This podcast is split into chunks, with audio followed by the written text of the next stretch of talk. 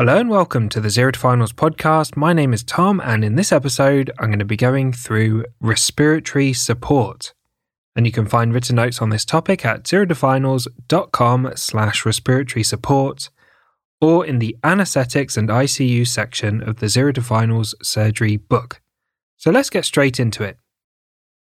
There are several options for supporting a patient's respiratory system, and these can be escalated as required. From the least to the most invasive, the options are oxygen therapy, high flow nasal cannula, non invasive ventilation, intubation and mechanical ventilation, and extracorporeal membrane oxygenation, or ECMO. And we're going to talk about each one of these in more detail.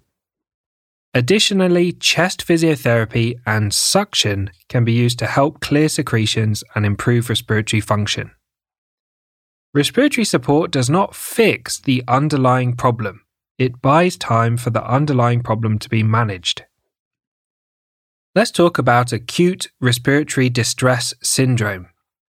Acute respiratory distress syndrome occurs due to a severe inflammatory reaction in the lungs, often secondary to sepsis or trauma.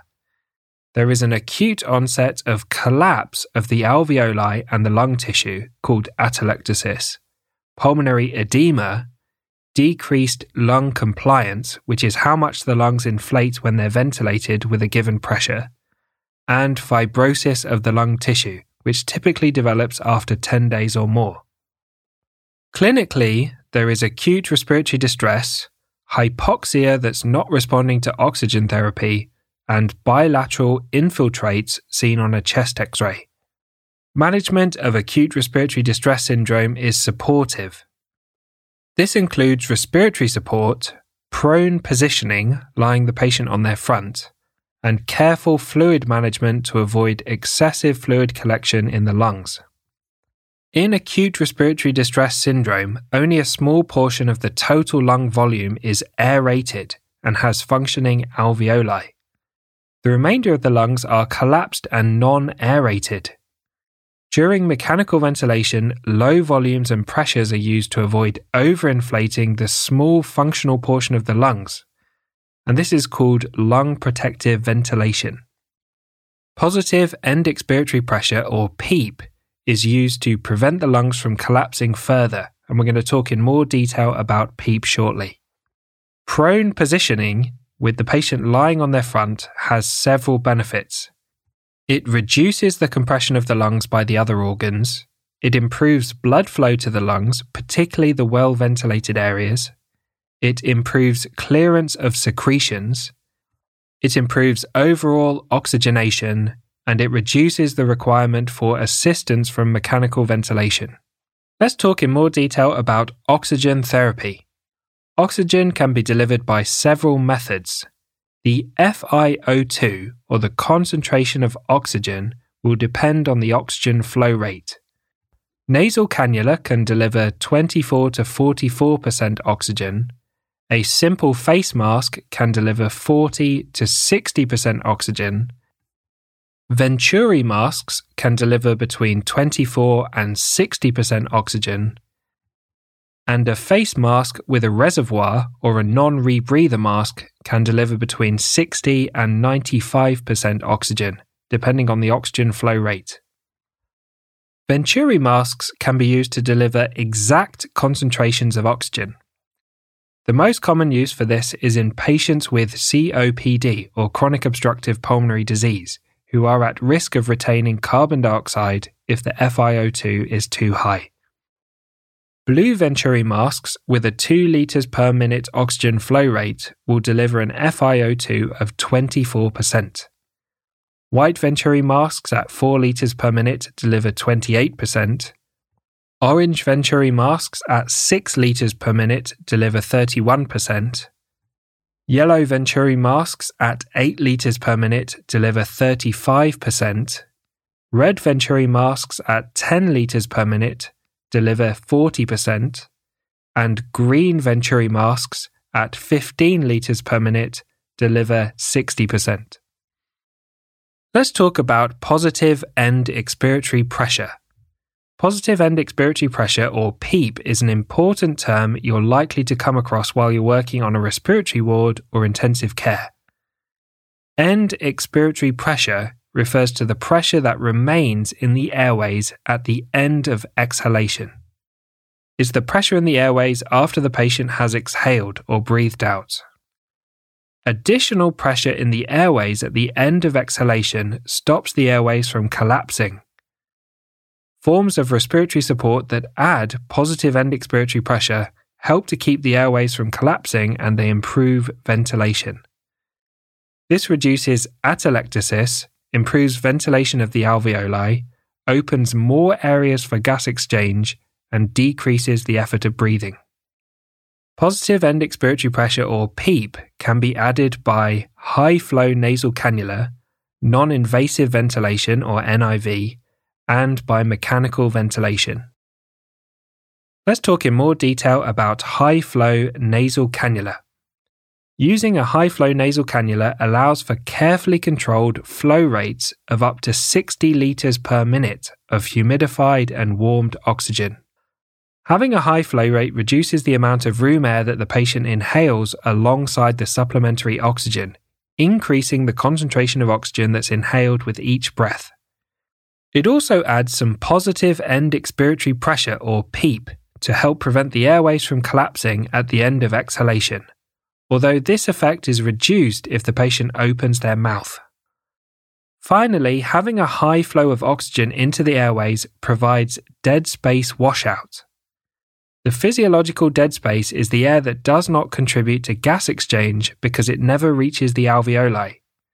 Dead space air remains in the airways and the oropharynx, not adding anything to respiration and collecting carbon dioxide. High flow oxygen clears this and replaces it with oxygen, helping to improve the patient's oxygenation. Next, let's talk about non invasive ventilation. Non invasive ventilation, or NIV, involves using a full face mask, a hood which covers the entire head, or a tight fitting nasal mask to blow air forcefully into the lungs and ventilate them. NIV is not pleasant for the patient, but it's much less invasive than full intubation and ventilation. This makes it a valuable middle point between using basic oxygen therapy or mechanical ventilation. Non invasive ventilation can either be with CPAP, which stands for Continuous Positive Airway Pressure, or BiPAP, which stands for Bi-Level Positive Airway Pressure. CPAP involves a constant pressure added to the lungs to keep the airways expanded. It's used to maintain the patient's airways in conditions where they're likely to collapse by adding positive end expiratory pressure. BiPAP involves a cycle of high and low pressure to correspond to the patient's inspiration and expiration. IPAP stands for Inspiratory Positive Airway Pressure, and this is the pressure used during inspiration, where air is forced into the lungs. EPAP stands for Expiratory Positive Airway Pressure, and this is the pressure used during expiration, and this is used to stop the airways from collapsing. BiPAP involves a cycle between IPAP and EPAP. Next, let's talk about mechanical ventilation. Mechanical ventilation is used where other forms of respiratory support, for example oxygen and NIV, are inadequate or contraindicated. A ventilator machine is used to move air into and out of the lungs. Patients will generally require a level of sedation whilst they're on a ventilator, as it can be uncomfortable and distressing. Mechanical ventilation has several adverse effects, and it's only used for the shortest time necessary.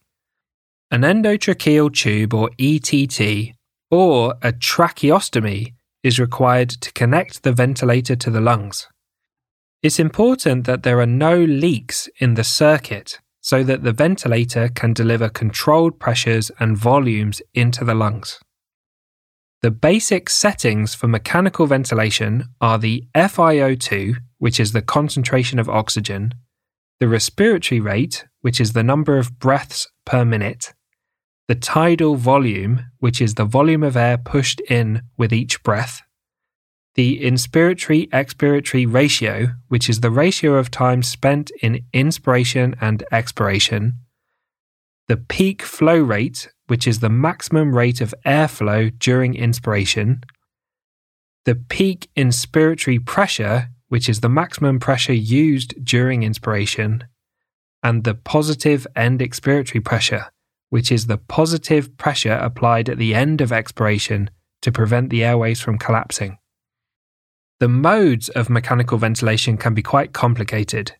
Some key modes to be aware of are volume controlled ventilation, or VC, where the machine is set to deliver a specific tidal volume per breath. Pressure controlled ventilation, or PC, which is where the machine is set to deliver a specific pressure per breath.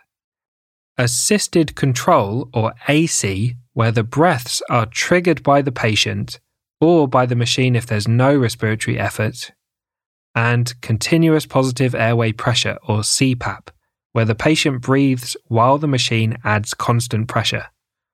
Finally, let's talk about extracorporeal membrane oxygenation. Extracorporeal membrane oxygenation, or ECMO, is the most extreme form of respiratory support and is very rarely used. ECMO is used where respiratory failure is not adequately managed by intubation and ventilation, Blood is removed from the body, passed through a machine where oxygen is added and carbon dioxide is removed, and then pumped back into the body. The machine does the full job of the lungs.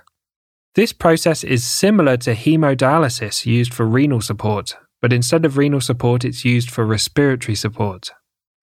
ECMO is only used short term, where there is a potentially reversible cause of respiratory failure. It's not a long term treatment and it can only be provided by specialist ECMO centres and is not available in most intensive care units. Patients need to be transferred to a specialist centre in order to receive ECMO. So, thanks for listening to this episode on respiratory support. As always, a big thank you to Harry Watchman for perfectly editing the podcast. And I hope you join us for the next episode where we'll talk about cardiovascular support.